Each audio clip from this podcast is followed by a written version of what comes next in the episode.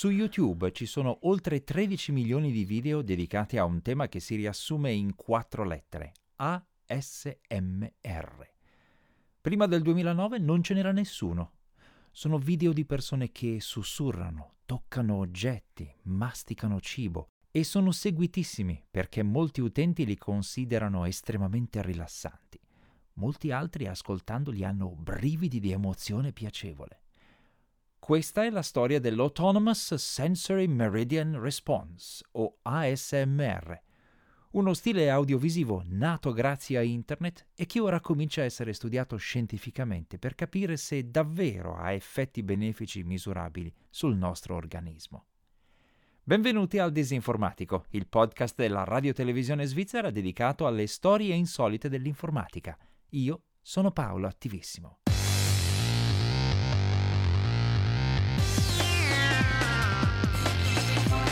Disinformatico.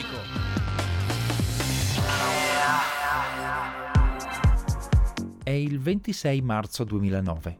Sul canale YouTube Whispering Life viene pubblicato il primo video concepito intenzionalmente per generare un effetto ASMR.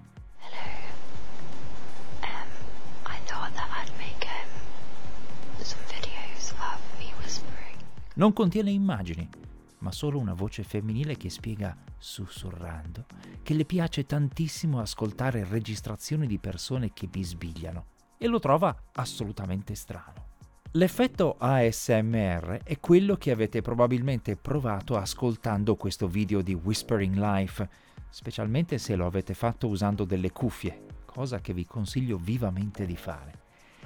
È una sensazione difficile da descrivere, molto soggettiva, per alcuni è una sorta di solletichio sensoriale che coinvolge solitamente il cuoio capelluto e la nuca e per altri è una forma più generale di piacere, euforia o rilassamento. Altri ancora provano disagio. In ogni caso è un effetto inatteso e sorprendente che oggi ha una popolarità altrettanto inattesa e sorprendente. Questa sensazione non aveva nemmeno un nome nel 2009, o meglio, ne aveva molti non formali come solletico al cervello o orgasmo cerebrale.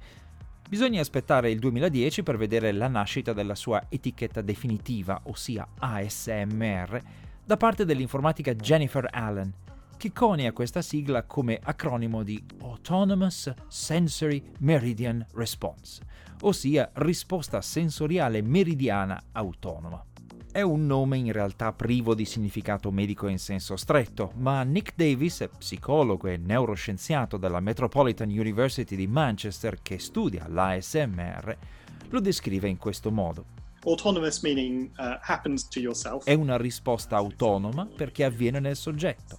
È sensoriale perché colpisce puramente i sensi e non è necessario fare nulla, per esempio muoversi, per evocarla. Ed è meridiana perché perché questa parola è un eufemismo al posto di orgasmica, che avrebbe reso più difficile per i ricercatori affrontare il tema senza essere sommersi dalle risatine dei colleghi. Infatti, spiega Davis, l'ASMR non sembra essere legato necessariamente alla sfera sessuale, anche se su internet non mancano esempi di ASMR di questo genere, ma ha più a che fare con il fatto che la voce sussurrata, che il cervello interpreta come vicina, dà la sensazione che qualcuno stia dedicando attenzione personale all'ascoltatore. L'ipotesi dell'accudimento sembra essere avvalorata anche dalla popolarità dei video ASMR nei quali le persone mangiano qualcosa molto vicino al microfono.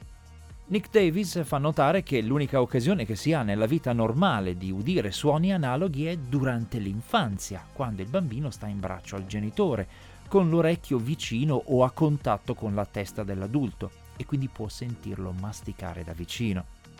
Questo richiamo alle sicurezze dell'infanzia sarebbe una delle ragioni dell'efficacia rilassante dei video ASMR.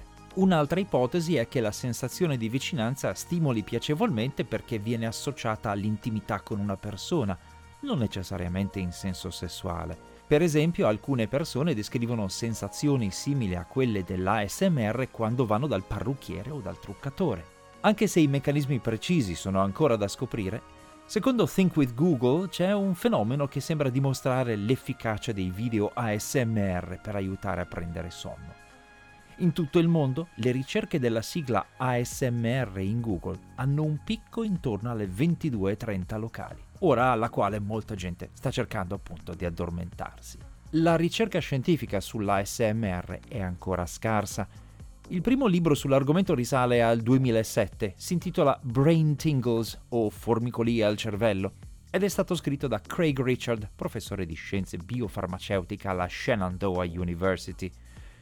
Gli articoli scientifici non sono tanti, ma hanno già documentato che gli effetti fisiologici della SMR sono reali e tutt'altro che immaginari. Il battito cardiaco rallenta, la risposta elettrica della pelle varia, con risultati paragonabili a quelli dell'ascolto di musica o delle pratiche di mindfulness.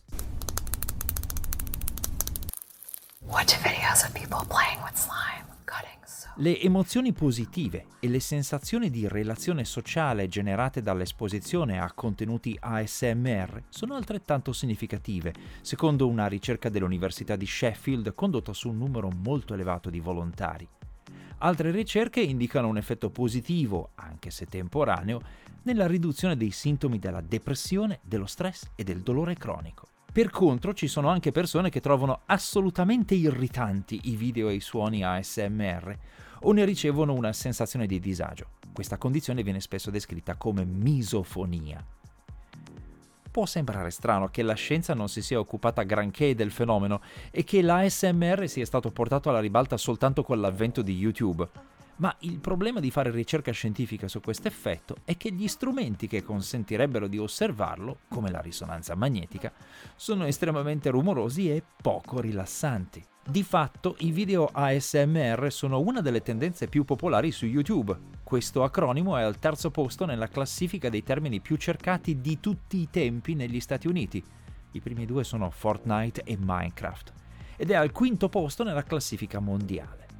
Ci sono oltre 13 milioni di video ASMR su YouTube e quasi 11 milioni di post su Instagram con questo tag. Alcuni canali YouTube dedicati a questo genere di contenuti hanno oltre un milione di iscritti e alcuni di questi video hanno oltre 20 milioni di visualizzazioni. E così questo genere di produzione ha attirato inevitabilmente interessi commerciali. Sono già nati i primi spot pubblicitari, soprattutto nel settore alimentare, che sfruttano le tecniche ASMR, anche perché i creatori di questi video spesso già usano i prodotti da reclamizzare li scartano, li stappano, li masticano e quindi è facile creare un abbinamento promozionale o una sponsorizzazione.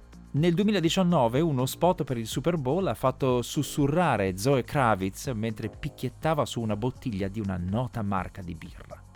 Let's all experience something together.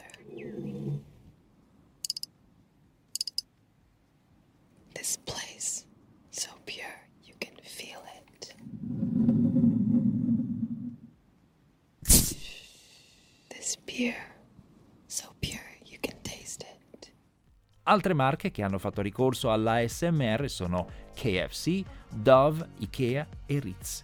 Esiste anche un sito, ASMR University, che raccoglie tutte le informazioni e i consigli utili per chi vuole entrare in questo mercato.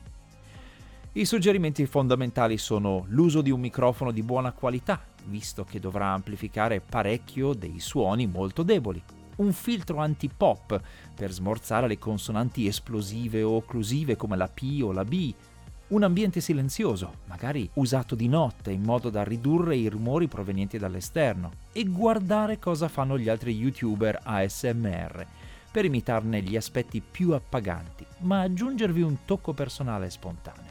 In fin dei conti, se l'efficacia della ASMR dipende dalla sua capacità di creare una situazione rassicurante e intima, non impegnativa, in cui l'ascoltatore si sente accudito personalmente, essere sinceri e spontanei è indispensabile. Arriveremo mai ad avere un medico che ci prescrive sessioni di video ASMR su YouTube al posto dei sonniferi?